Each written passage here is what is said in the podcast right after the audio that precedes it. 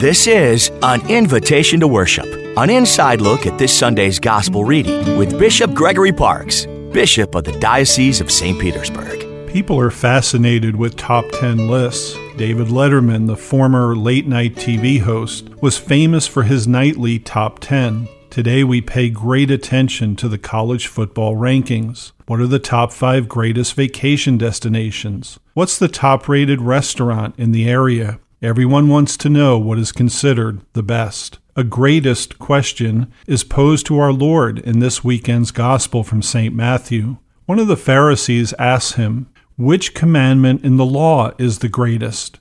We remember that God gave Moses a top 10 list in the form of the Ten Commandments. Yet here is Jesus being tested again on his opinion of which one is number one. Jesus deviates a bit from the ten by saying, You shall love the Lord with all your heart, with all your soul, and with all your mind. This is the greatest in the first commandment. He rephrased it differently than the traditional, You shall have no other gods. He goes on, The second is like it. You shall love your neighbor as yourself. The whole law and prophets depend on these two commandments. Jesus understands the human condition that we are often selfish creatures putting our needs above those of others. Yet here he is saying, Love your neighbor, and put his needs on the same level as your own. You've heard the saying, There is no greater love than to give one's life for one's friends. This is what we are called to do. This is the pure, sacrificial love. But you cannot attain that kind of love without loving God with all your mind, your heart,